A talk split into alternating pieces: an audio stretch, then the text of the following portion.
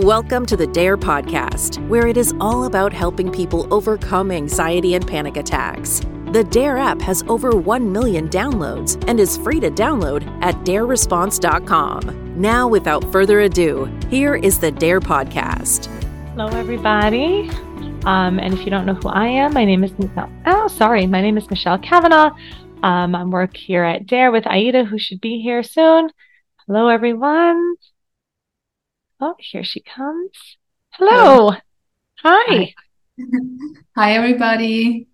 So oh. just just to let you know how it works, we're going to go through some of these um, uh, pre-submitted questions.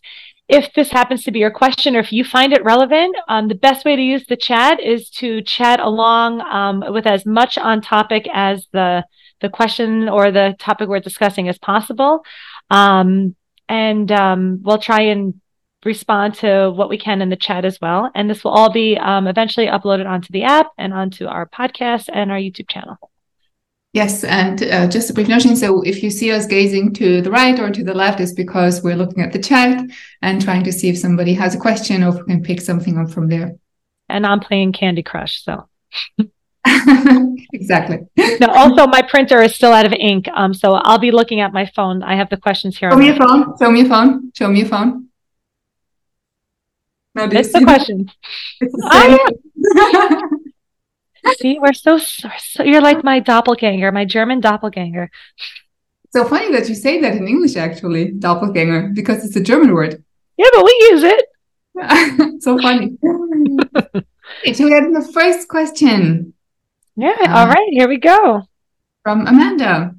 When I don't feel anxious, I'll randomly get an energy ball in my tummy and have a racing heart. I'll feel big emotions as well. It can last up to 30 minutes or so.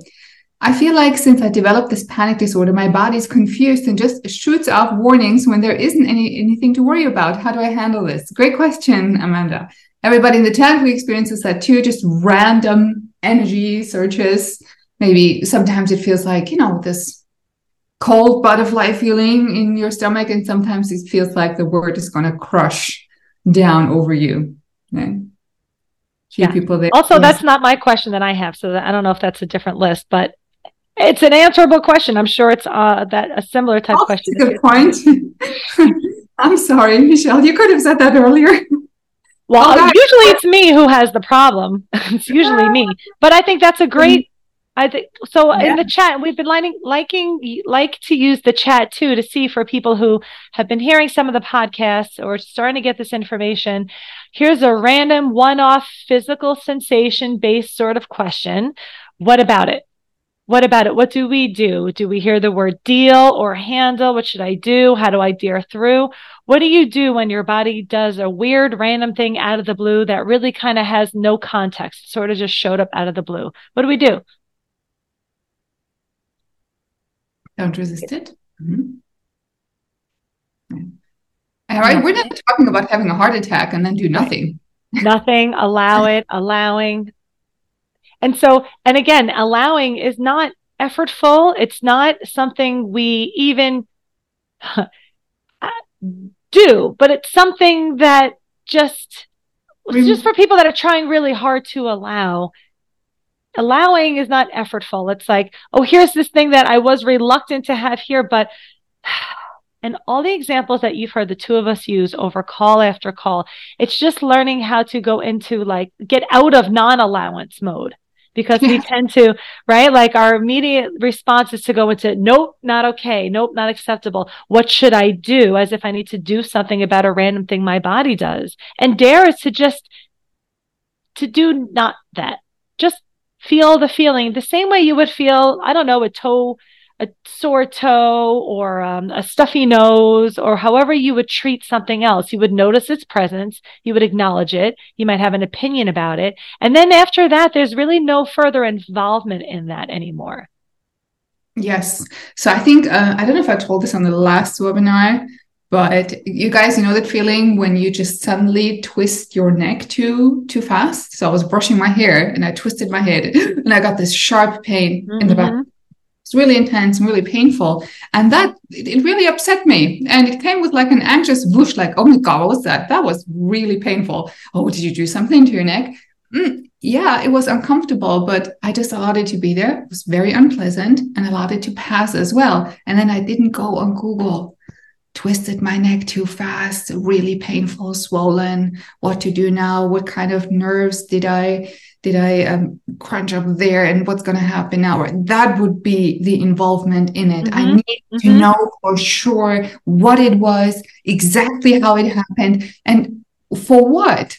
So I can prepare myself for the next time. So I'm already bracing myself if that happens again. And this right. is what would keep me in this anxious state. Now, every morning, picking up my hairbrush, I would go like, oh, be really gentle. Okay, don't twist too fast that's really problematic because first of all you're preparing for something that might or not happen mm-hmm. right? It might it happened to me like i don't know maybe five times in my lifetime. And how much time will i spend now bracing myself for this to happen again? And at what price would that come? Think about it this way. And obviously we're not talking about things that are really dangerous. So if right. you feel like having a heart attack, we're not saying, you know, just allow that. Obviously, go have yourself checked out. But we're talking about normal but very unpleasant fluctuations of the body. And there are a few of them, as you all know. Mm-hmm. And when you're mm-hmm. sensitized, they like double and triple up. Right. And you said at what price, but also in at what usefulness. Like you prepping mm. yourself for that thing in your neck is not going to prevent the thing in your neck from happening. No. And so we do this as like a version of almost like protection of like preparing for a bad thing to happen so I could be better at the bad thing happen. Like if you ever had like family like I have, if you don't answer the phone the right way, the immediately response is, What's the matter? What happened? Right? Who gets that? Where it's like you're, you're preparing yourself to hear bad news all the time. So somehow for those two seconds, you can brace yourself and protect yourself somehow.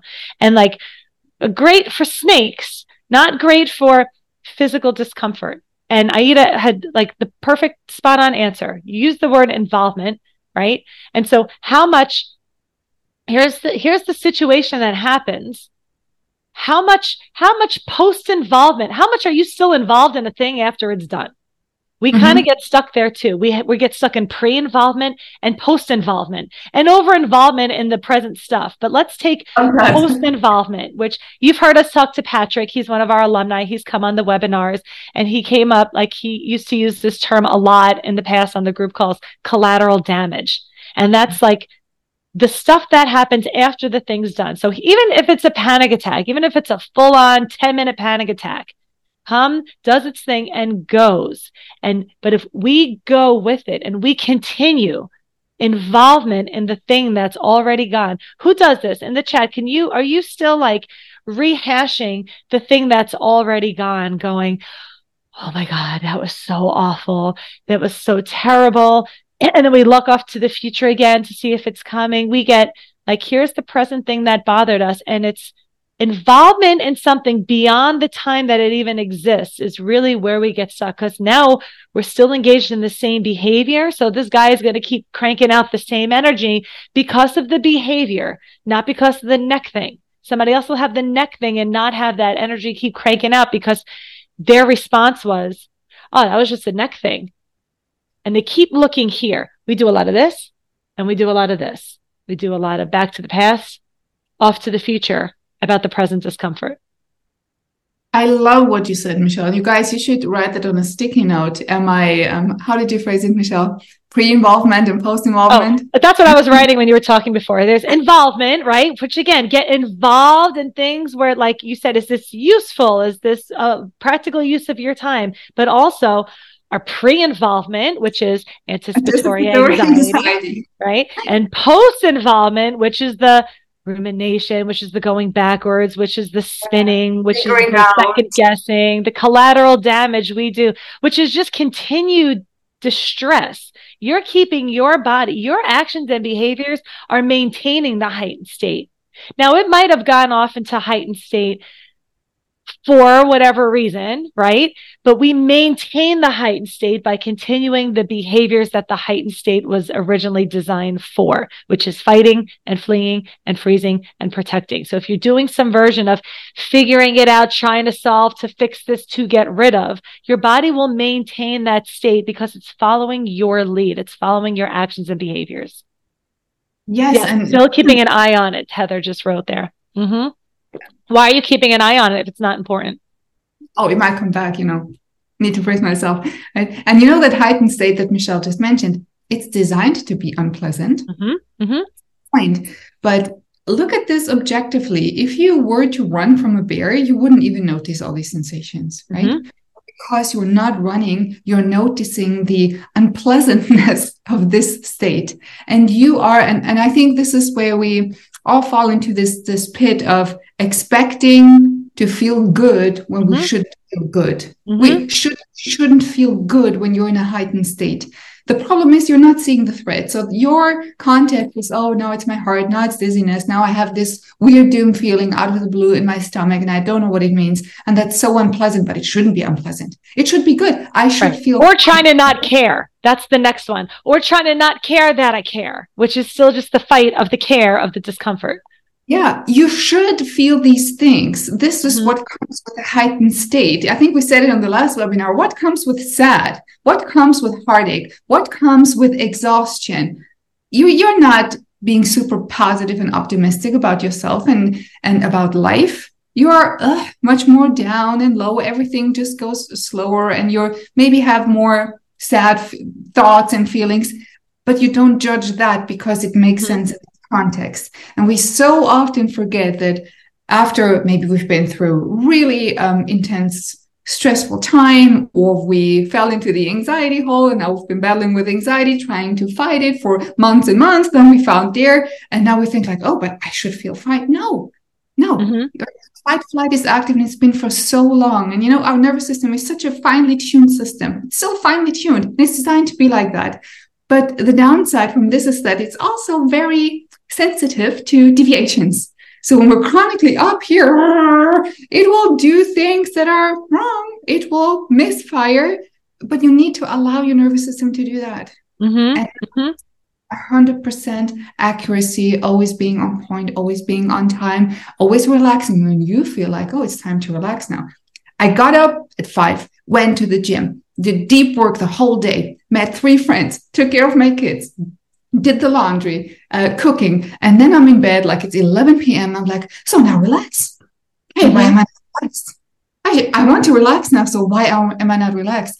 Well, what were the circumstances for relaxation? It's not this on off thing. There's always this delayed response that we talk about. When you apply DARE, and even if you do it like to the T perfect, it's not going to work instantly. It's not. Mhm.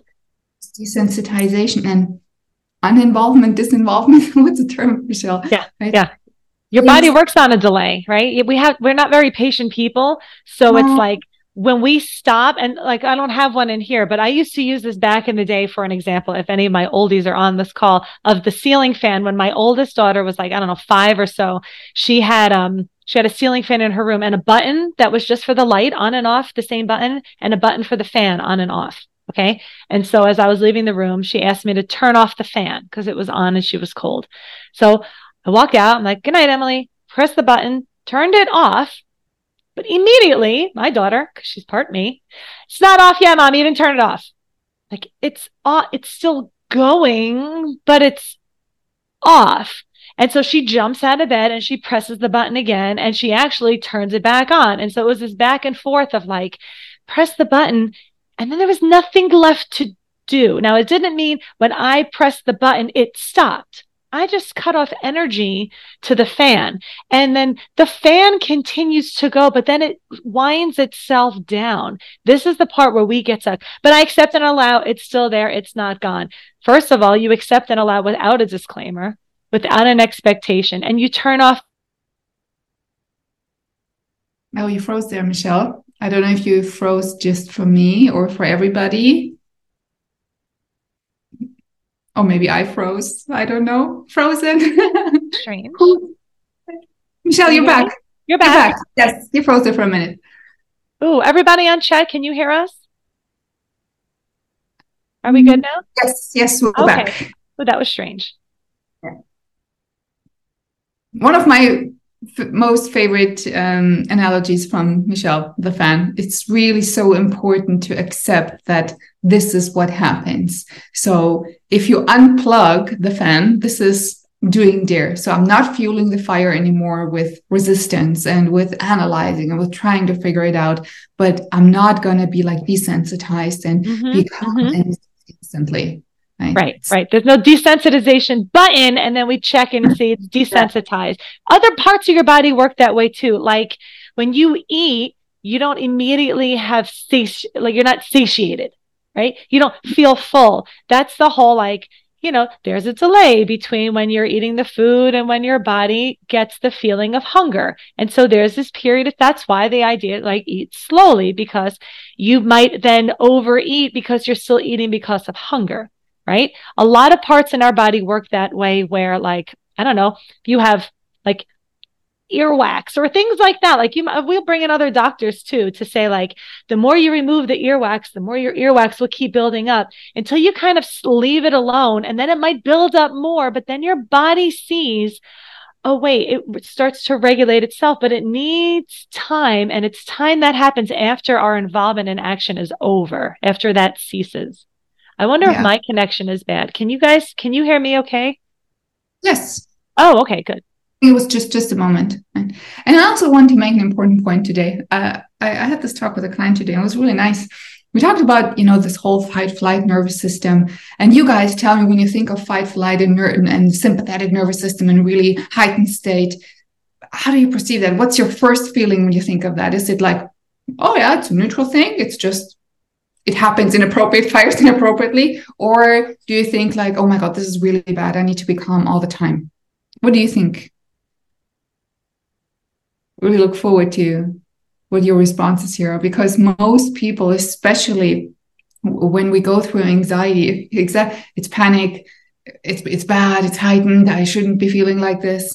I, and I want to, to to emphasize that there is no good and bad. Okay, mm-hmm. sympathetic is not better than than parasympathetic. Calm is not better than it's very not. important point. It's not good or bad.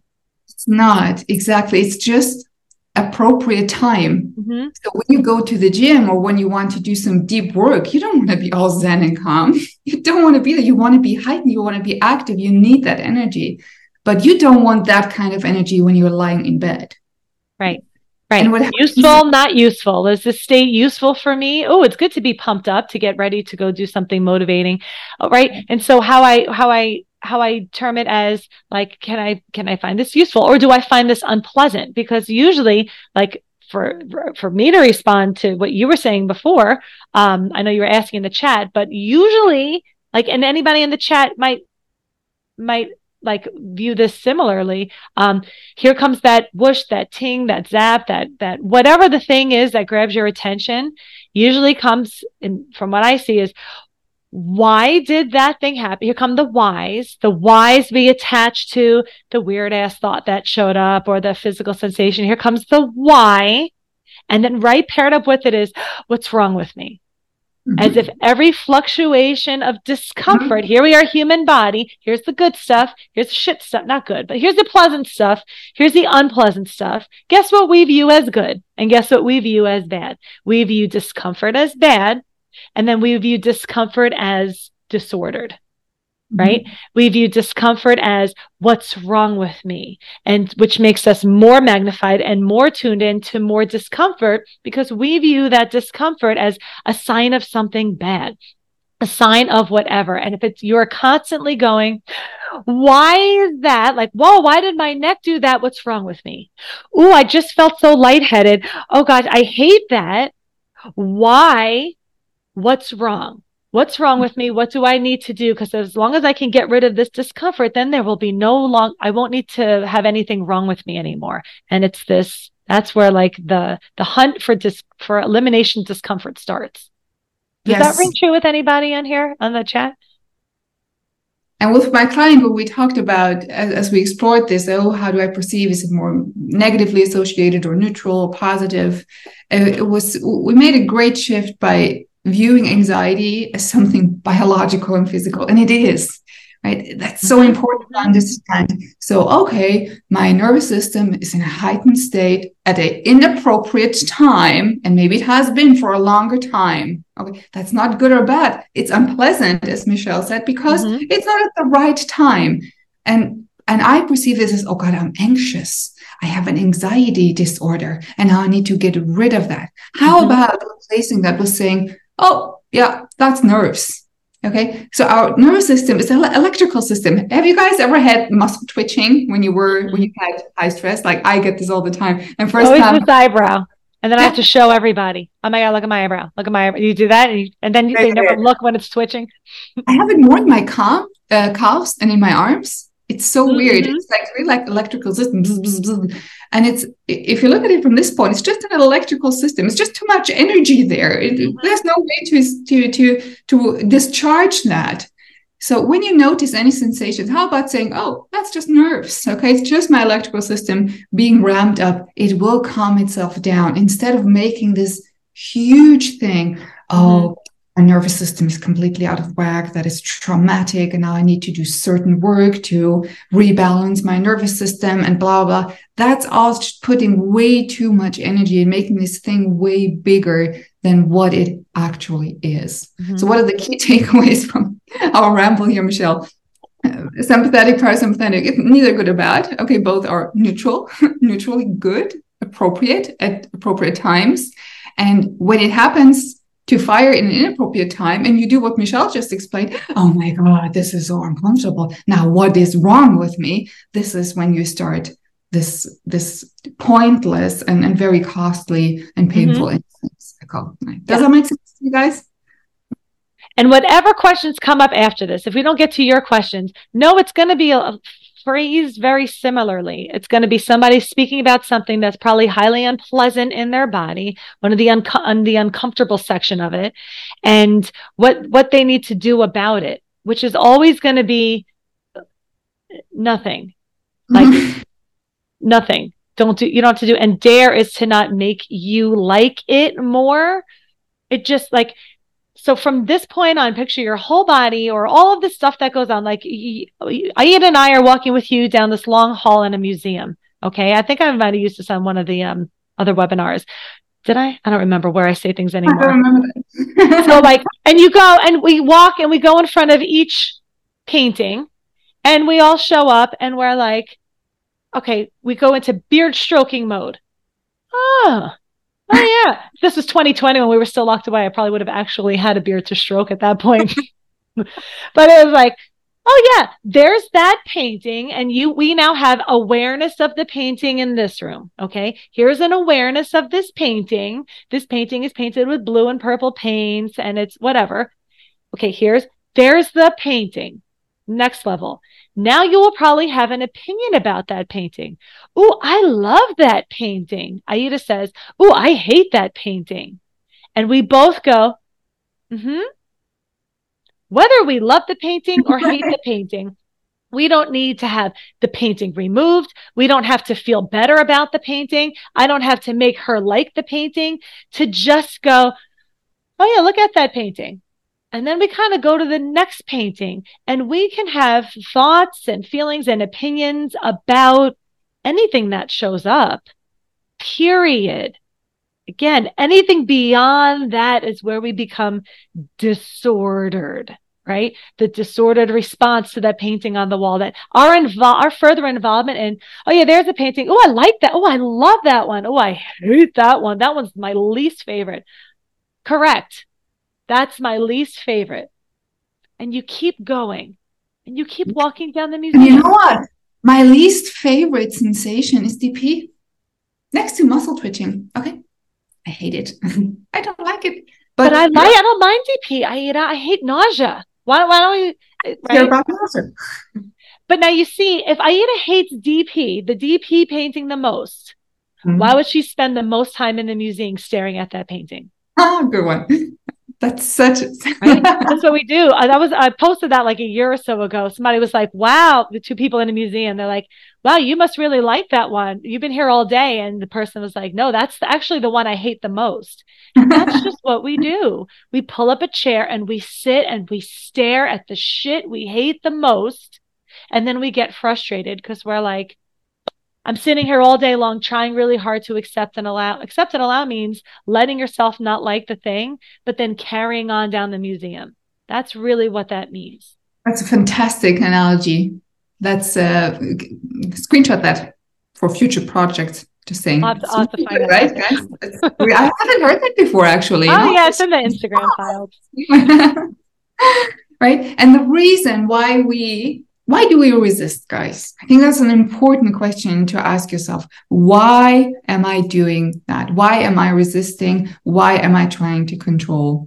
And in most cases, it is, oh, because I fear if I don't control it, this is going to overwhelm me. This is going to get so big and I'm going to be toast. There's no going back. Either I'm going to die of a heart attack, I'm going to whatever, fall over because I get so dizzy, or I'm going to lose my mind and go crazy. So this the most most common reason is if I don't control that, it's going to get so big, and it's keeping up this illusion of control, right? As long as I steer at it, I'm keeping it at bay. Rationally, everybody without exception understands we're not doing that. But as we know, rationality in the face of anxiety is like, mm, what is it worth? Almost nothing. Mm-hmm. This is why action is so important. Action is so important. Right. So ask yourself next time you find yourself overly involved, you can ask yourself, am I pre-involved? Am I post-involved in something? if yes or yes, you can ask yourself, well, why am I doing that? What am I trying mm-hmm. to achieve here? Mm-hmm. Oh, I'm trying to control this so it doesn't get so big and overwhelms me. Is that an illusion of control or true control? Well, it's an illusion. Is that my time well spent? No. So what's the alternative? Oh, moving on mm-hmm. down in the museum oh, there I am back in a habit of, oh, I, oh, you know, she keeps stopping at the museum and every time she keep, keeps talking about, and co- now take this one with a grain of salt, everybody out there. How much time, even if you're not doing it externally, you're doing it internally. If I hate paintings of dogs playing poker, okay, and we're down that museum and I'm like, God damn it, there's another again. It's another one how many times we have to see this? I hate this paint i hate these paintings. And i stop and, and i just keep walking down. I'm like hold on. Come back here. Look at this. Look at this painting. I hate this painting so much. Did i ever tell you how much i hate this painting? Hold on. I gotta call my mother. Mom there's another painting on there. And we just stay that's habit guys. That's automated behavior. That it'll mm-hmm. feel automatic. It's automatic something that we have conditioned ourselves to do every time a painting that of dogs playing poker I notice I stop and I stay. And this is us with our latching problem. It's a latching disorder, wrong thing. So, sure, surface level, if I eliminated all dogs playing poker and banned it from the world, I won't have to latch on to them anymore. But also, I don't get to decide that. I'm in charge of my latch. I I have say on this. And so it might like have become conditioned to latch on to poker playing dogs. Then when I notice I'm there, I can choose how long I stay here for. That might not feel easy in the beginning, and it's definitely not easy at all. But it's like I'm in charge of where I direct my focus and attention. And so I can then unlatch to latch onto something else because something else is more useful and more important to send my time and energy to other than dogs playing poker. Yes. And one last question, guys. Have you ever been dragged into a really, really boring museum as a kid or as a teenager? I have for sure. And like the worst one was in Italy in a stone museum. Like imagine we were like 16 years old and two hours to stare at freaking stones. okay. and it, think of of the anxiety museum or this the, this museum called the sensitization museum. You mm-hmm. are forced to walk through that with your parents or with school. Okay, you have to, and there will be oh heart palpitation. Oh, that's interesting. I hate this. oh, there's oh, I hate this even. or oh, there's a dizzy. But you have to walk through it to get out of it. And there's no way for you to not walk through it. And you can dislike it all you want. But what will you do when you're there? You're not going, to, oh, DP, I hate this so much, as Michelle said, and really um, latch onto that. And Amber, somebody in the chat asked, what is DP? It's depersonalization for you who don't know it. Right. So you have to, the only way out is through, as the saying goes. Um, but your part is really, mm, am I involved here? am I latching onto this? Is this necessary? Is it helpful? Is it useful? And what's the alternative? Yeah, and here's somebody in the chat. My issue is I feel like I need to like dogs playing poker to get over the feeling of hating dogs playing poker. Right. I'll never like dogs playing poker, but I mm. can just not do a damn thing about it anymore. Let yourself not like it. You will not like the feeling of anxiety. It doesn't turn into pleasant. You will never like explosive diarrhea. You will never like discomfort. You don't, you're not supposed to. Most people don't like things they don't like. See this weird? I'm trying to like things I don't like. Why? Just not like this. Like when I tried to like Swiss cheese and cauliflower, like the first 15 years of my life. My kids still do, it. do it too. One desperately tries to like tomatoes. One wishes she could like avocados. She just doesn't like it. So let go of that pressure and force to like something. We're so micromanaging, trying to control, like trying to control what I like and what I don't like. How are you doing that? By like positive affirmations over and over again. No, I, I like avocado. I like avocado. I like avocado. I li- just don't like it let yourself not like it. You're not supposed to like all of the human experience of discomfort, but your body was created with, with the ability to experience discomfort, like it or not. Just get better at not liking it, but not doing a lot about what I don't like. Cool. So, shall we move to the next question? So, guys, sorry, I was um, in the wrong sheet earlier when I asked the first question uh, when I read the first question. So the first question on the sheet for today is I I just can't deal with loud noises. Mm-hmm. They make me so angry apart from wearing headphones. What else can I do? Please help. Mm-hmm. Would you like to have a go, Michelle? Sure. So this can op- this could be a whole webinar. We can have webinars, more webinars about this. So there is sensitivity and there's sensitization. And I know a lot, a lot, there's been like feedback that people would love us to incorporate this concept of DARE with um, other areas, like if you have um, a diagnosis of ADHD or autism or trauma. Those seem to be the top three. But um, that's why we don't really talk about diagnoses here. I've never even really cared about the label that somebody comes to me with, like especially when I worked inpatient um, psychiatry unit and somebody would, I don't really care what that label is. I care about, well, what about it is troublesome for you? What about it is creating distress? What about it do you is is not helpful for you in social interactions or with discomfort or whatever? And that's what really therapy is based on how to improve what, what, whatever you call it. That's why it doesn't, the DSM is really for, for us, not, mm-hmm. you know, it, it has its place to kind of put names to things. And so in the world of autism, if anybody on the call is, is finding this relevant, um, this is a vast generalization. You might um, also notice that you have higher sensitivity than other people. Like that diagnosis usually comes with certain things, sensitivity is one of them.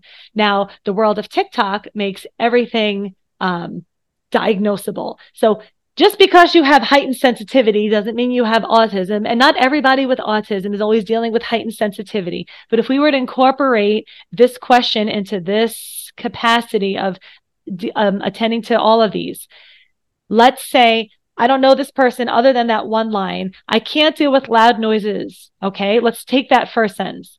Some people just have, are naturally have born sensitive, right? Their natural, their sensitivity from the beginning. Why? Don't know for whatever reason. They are, they just have a higher sensitivity than other people. Anybody on here find that relevant so far? Now, it doesn't necessarily mean to noises. Like my son has very strong eye sensitivity. Light bothers, and anything with sensitivity usually comes with the feeling of bothered. And so if you're more sensitive to something, sure, you're, you're more like this might feel more good, but there's also a chance of you're more bothered. So light bothers my son's eyes just naturally more than it bothers other people. So if you are already, let's say, I know the book, the highly HSP, right? Highly sensitized person. If you already have heightened sensitivity to things, you are probably taking in more stimulus input than other people, noise and smells. my smell sensitivity was magnified when I was pregnant. Did you get like that when you were pregnant? Yes, yes. It was especially the um, wood was wood. Yeah, really? wood was was like impossible. Mine was meat cooking, cooked that cooking meat. There was one day, Sean, I'm like, go outside. oh, I can't smell it. He's outside eating like sausage behind the sliding door. And he's like, it's snowing. He goes, can I come in? I'm like, not yet. but like certain things, whether it's for whatever reason, that's why I don't really care so much about the specific diagnosis, but sometimes we are just more sensitive to certain things. And then in comes sensitization, right? Now our bodies are in a heightened mode, right? And so now we are already sensitized, sensitive and sensitized. And so I, I, know I'm a little bit off on a tangent here, but I want to mention that too, because some people think like, well, DARE's not going to work for me because I already have this going on. Or how am I supposed to accept and allow when a lot of information out there um, for people with higher sensitivities are to reduce all that stuff, which is again, like this paper here, we don't care. Sure, that's fine. Noise canceling headphones. My son wears eye sunglasses or a baseball cap because his eyes are more sensitive. That in and of itself, it's like you just attend to that, but also notice this. Who is involved in this part? It those loud noises bother me. They make me so angry. Where's the rest of that question? Um, apart from wearing headphones, what else can I do? Please help. And so this is when we develop this relationship with noise, relationship with bothered, relationship with angry that I must feel better in order to be okay. And it's, you can do both worlds at the same time, but notice your desperate attempts here in order to do here. So this is the dare part here that we talk about. Um, do, I know I'm talking a lot about this thing, but does anybody anybody deal with this? I know I see some things coming up in the chat, noises and smells and smells and sensitive and sensitized. So I wanted to I wanted to mention that on the call, and I'm going to be quiet now. And you know what ties into that too when you're when you're sensitized, like you're you feel very thin skinned.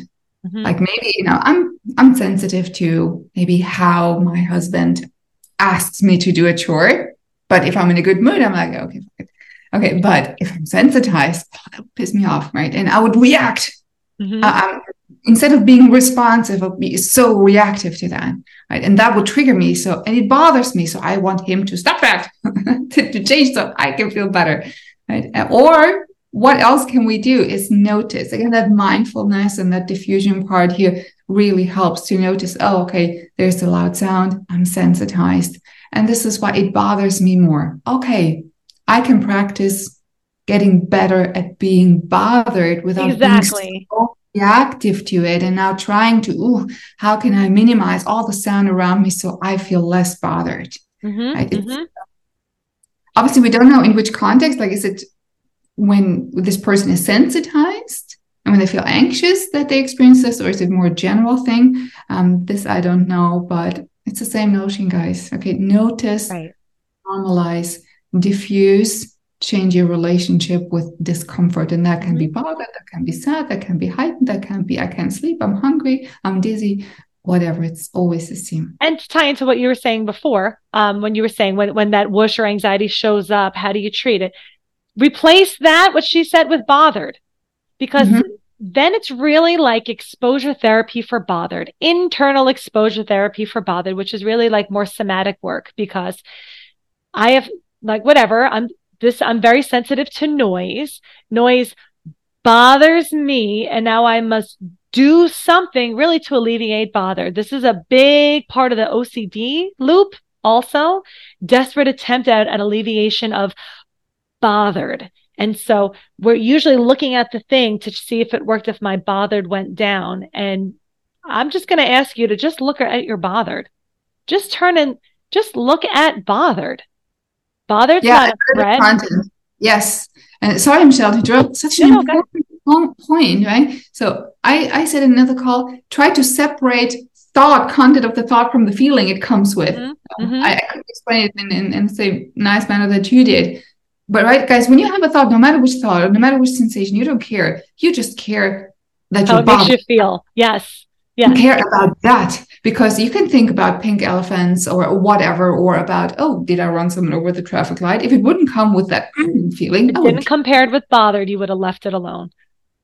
so we care about bothered. I don't like bothered. I don't like bothered. So one of the daily dares is drop down into your body. Mhm. and that Yep. ties into that right? So whatever crosses your mind and usually anxiety gets triggered up here. Even if it's a physical sensation that triggers it but the interpretation is still up here right? Oh my god oh my god. So instead of and because it gets triggered up here we tend to go into our head and try to fix it where it was triggered. Mhm. so oh Mhm. it got triggered in that battlefield so let me battle it here. I- that never works. It gets triggered here but where does it manifest? Guys where do you feel you're bothered?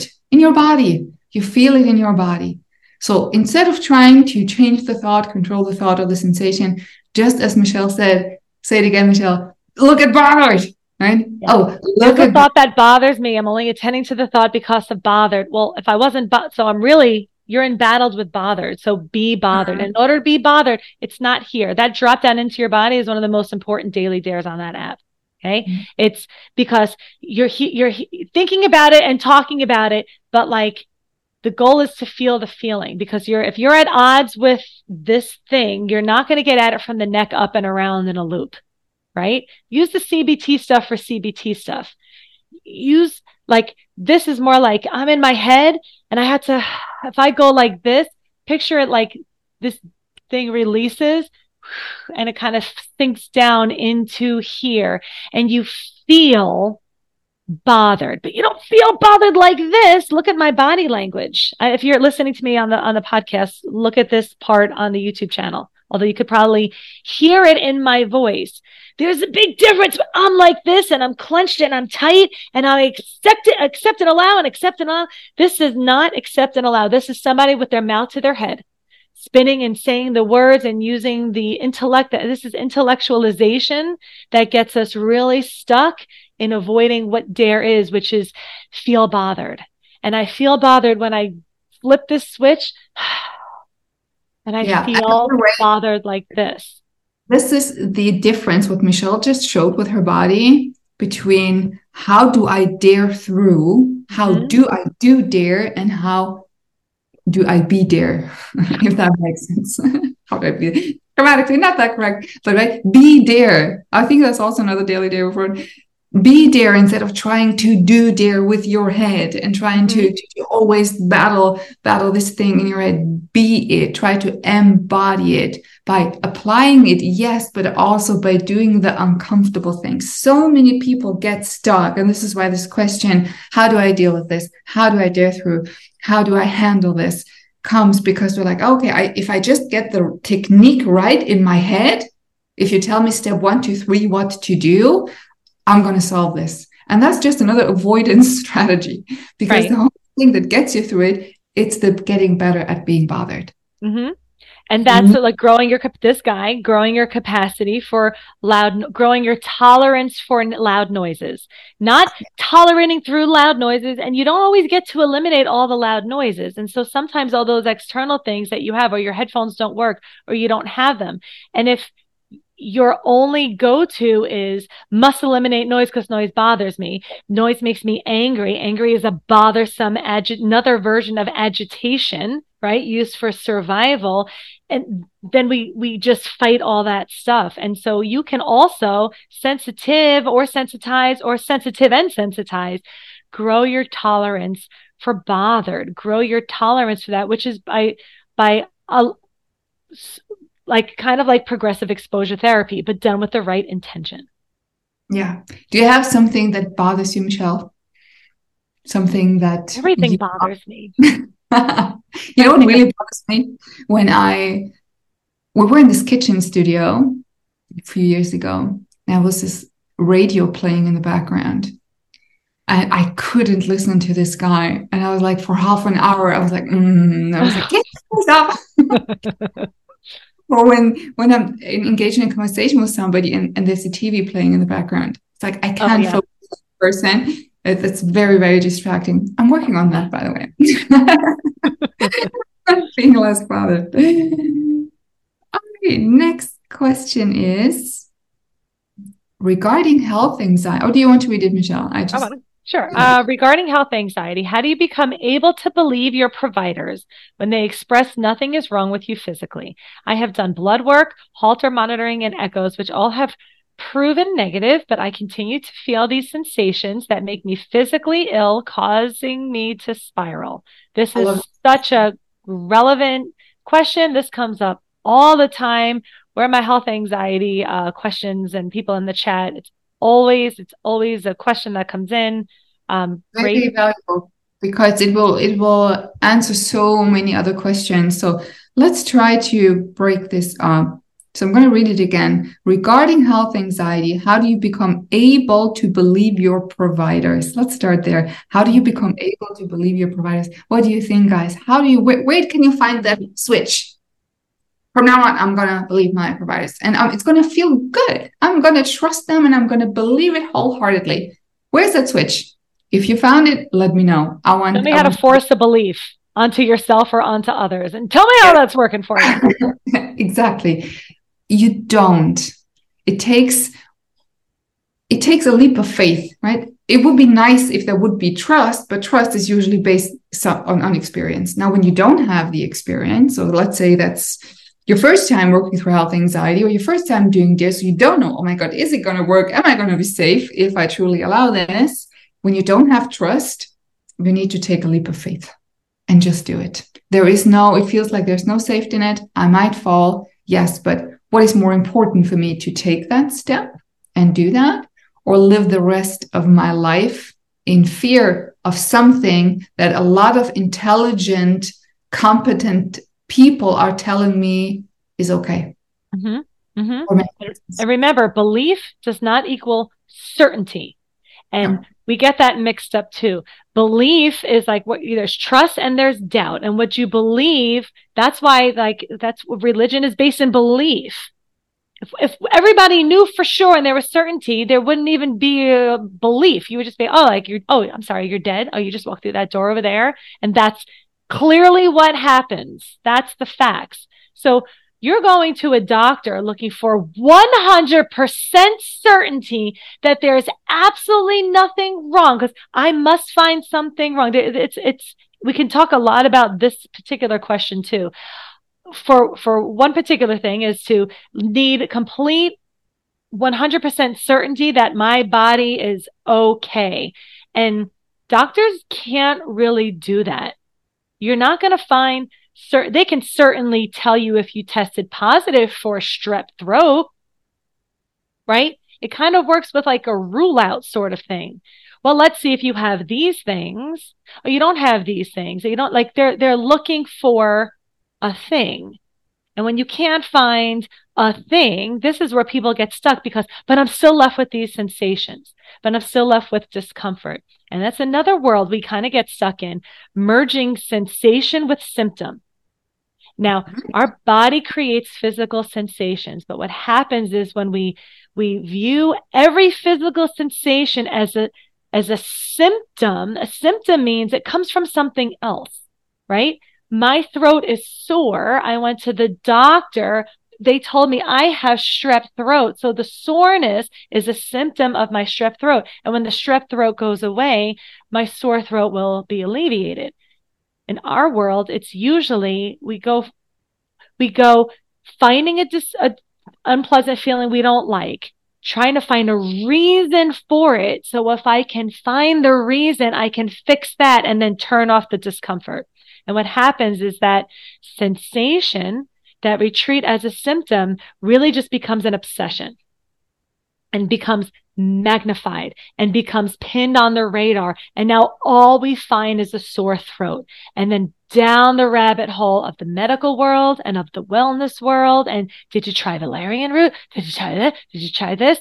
When it's not done with the mindset of wellness, it's done with the mindset of this is a sign, like we said before, of what's wrong with me I need to find out why, because if I can find out why, I can get rid of this uncomfortable feeling. And if I don't get rid of this uncomfortable feeling, I will continue my involvement in it until it's gone. Do you guys see how, even though they are completely different questions, they are tied in with each other? Totally, totally. And just uh, to give you a real life example, I think it was two, last year, this time around, I got such an itchy throat. I was like, okay, maybe I have dry skin. So I bought the best creams, put it on, right? Mm, nothing changed. Okay. A week later, went to the doctor, my GP, and he was like, mm, I don't know what that is. Um, just watch it. So then I got this allergy, started to swell. I was like, oh, now something is really wrong. Went back to the GP. He was like, mm, here's some cortisone. Um, take that. Go to, to, to your dermatologist. Went to the dermatologist, did this huge allergy scan. And I was like, oh, sure, we're going to find something. Nothing. Nothing. Celery. Celery and hazelnuts. I don't eat them ever. You're allergic to celery? Yes. Is that what it is? Really? Yes, allergic to celery and, and hazelnut, but I, I didn't consume those. So that was not it. So now I had two very competent people who said there's nothing, blood work showed nothing, but I still had this intense itchiness. And as you guys know, with itchiness, it's a really bad feedback loop. You're like, mm-hmm, oh, is it itching? Mm-hmm. Oh yeah, it's itching a bit. So oh, let me scratch. Oh, now, now it itches more. but what happened? After two people told me there's nothing, there's really nothing more I can do now, I could have gone to Google and do my own research. I just knew that it's not going to be helpful. I left it alone and my body kind of took care of it. Okay? Why why why did i have that allergic reaction? Why was it so itchy? I will never know. I will never know. You hear that? Never know. I had somebody book a call with me and i had like a few weeks that i was booked out and they called me to ask me that they had a physical sensation that lasted about 15 to 20 seconds and it was very important and very powerful and could that have been a symptom of anxiety and why did i feel this feeling? And i said to them like no idea why your body was that anxiety. I'm like, I don't know. I have no idea. I can give you all of the coulds, and no doctor will ever be able to tell you why your body did some weird thing three weeks ago. Like you're you're really only because it there's still uncertainty. It still could. And where do our coulds go? But it could be an unknown illness that if they don't catch it in time, this is health anxiety is usually very well intended. It's done mm-hmm. with this idea of like, if I can just stay one step ahead, if I could catch it when it's early, right? I can get rid of it before it takes over my body or it kills me, or that's usually what we're stuck on. I'm going to die or I'm going to be stuck in some perpetual vegetative state for the rest of my life.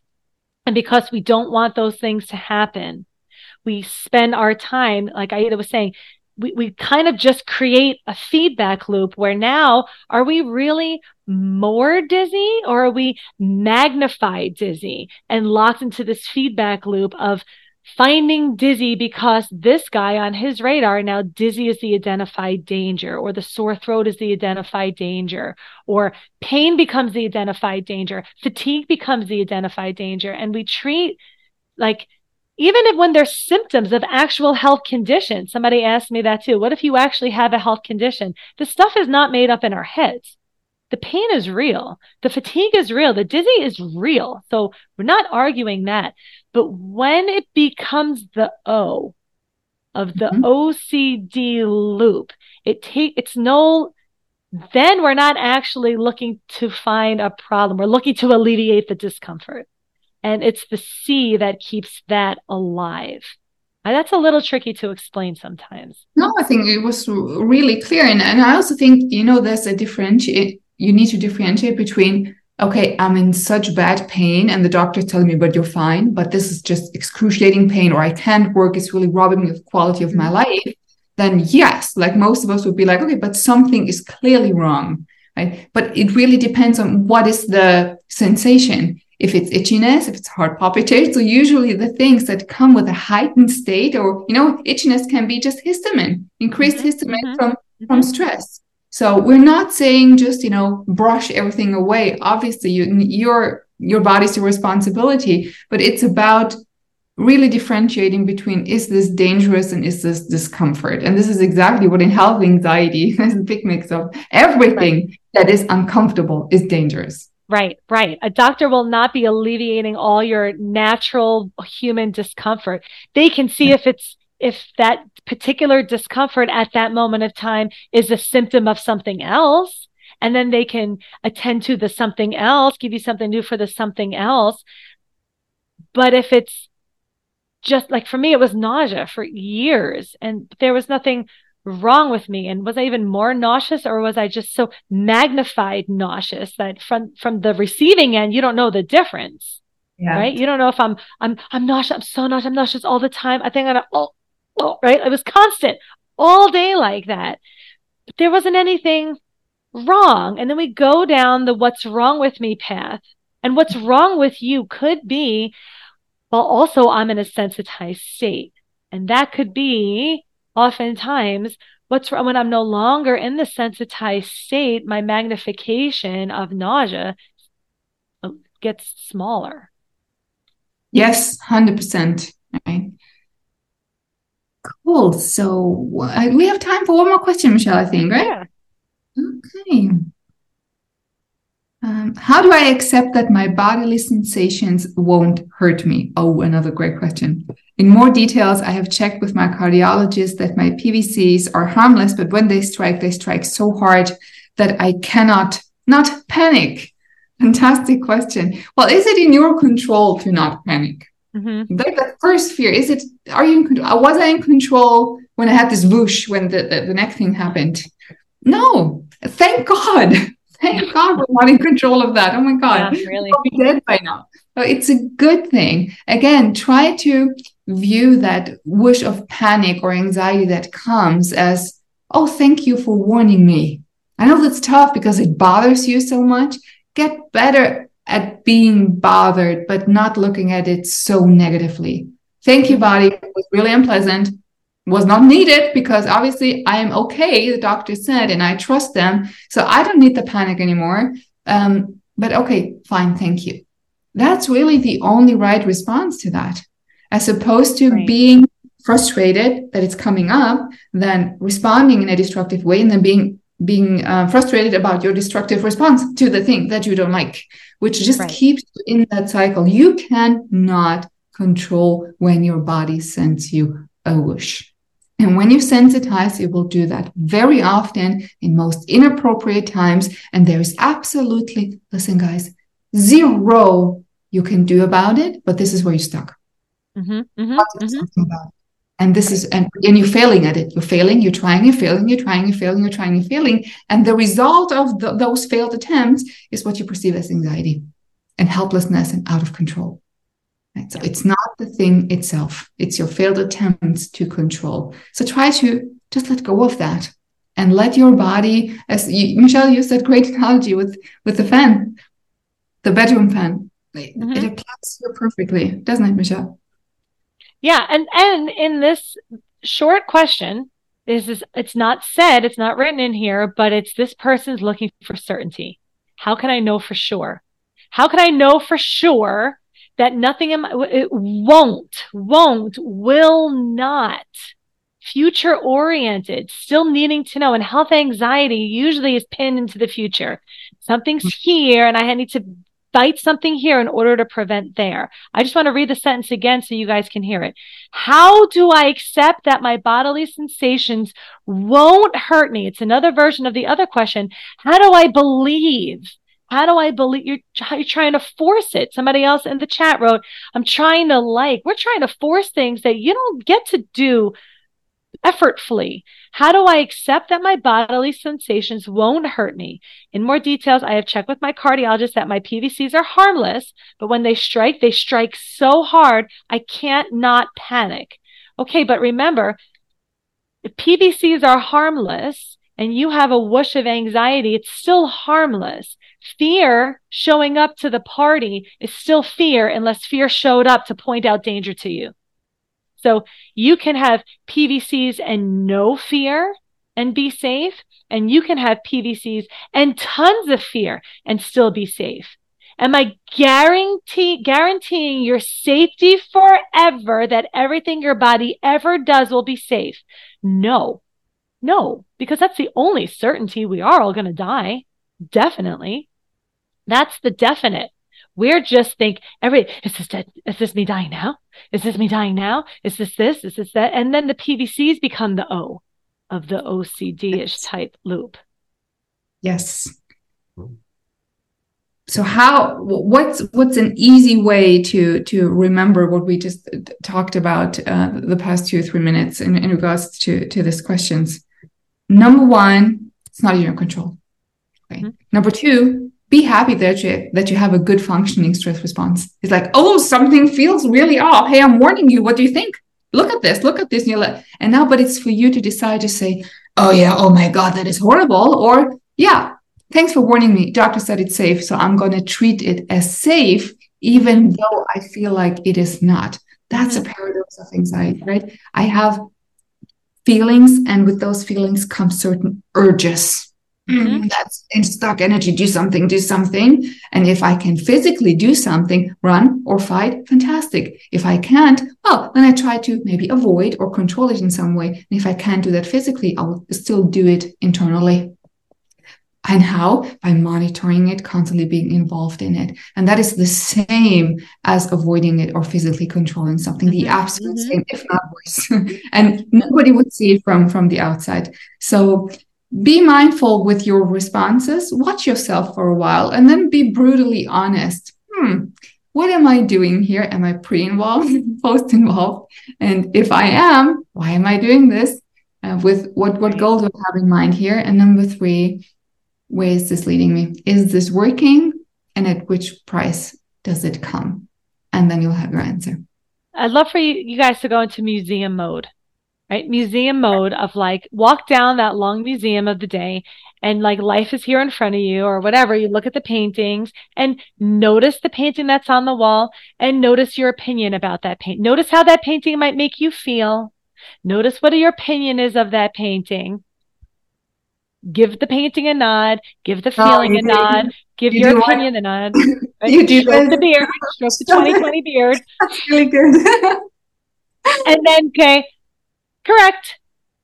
What's the next painting? And you sort of keep going. This is how you get better at being with all the things your body's doing, whether you're involved in it or not. Your body's going to keep doing things. Thoughts, weird ass thoughts are going to show up. Body fluctuations are going to happen. Feelings kind of come and go. And it's, I need to, I need to treat them all fairly. A thought about a flamingo is no different than a thought about me punching a kitten.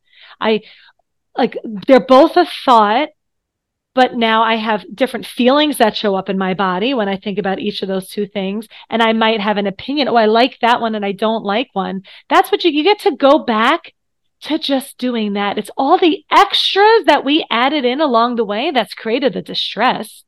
Let yourself not like those thoughts. Let yourself not like those feelings. Go back to letting yourself not like it rather than everything I don't like is a sign of what's wrong. Just go back to not liking unpleasant things. And you get back into like like the flow of yourself. And back like you plug back into life. We're so like like not in the right gear. And so we keep banging. Just dive into yeah that is. Yeah you're right. I don't like that. And keep going. You have to stop and stare at the painting that you don't like. Just notice you don't like it. Keep going. It's the keep going that we don't tend to do. Are we going desperately trying to not just keep going lightly yeah. And if you are afraid of just going because you feel like, oh my God, if I go, the painting will drop off the wall and start haunting me. stop staring at it. If you don't trust that it won't, that's okay.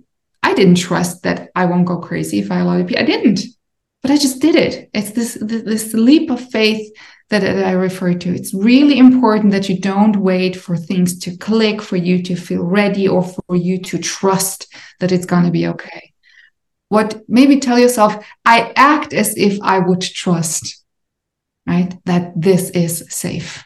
And then just jump. Okay? yeah. All right guys thank you so much for being here today. Thank you for your questions. Thank you mrs Cavanaugh and you, I, we will see you on the next webinar. Next time. Take care. Bye. bye. Thank you for listening to the DARE podcast. The DARE app has over 1 million downloads and is helping people all around the world to overcome anxiety and panic attacks. You can download the app for free at dareresponse.com.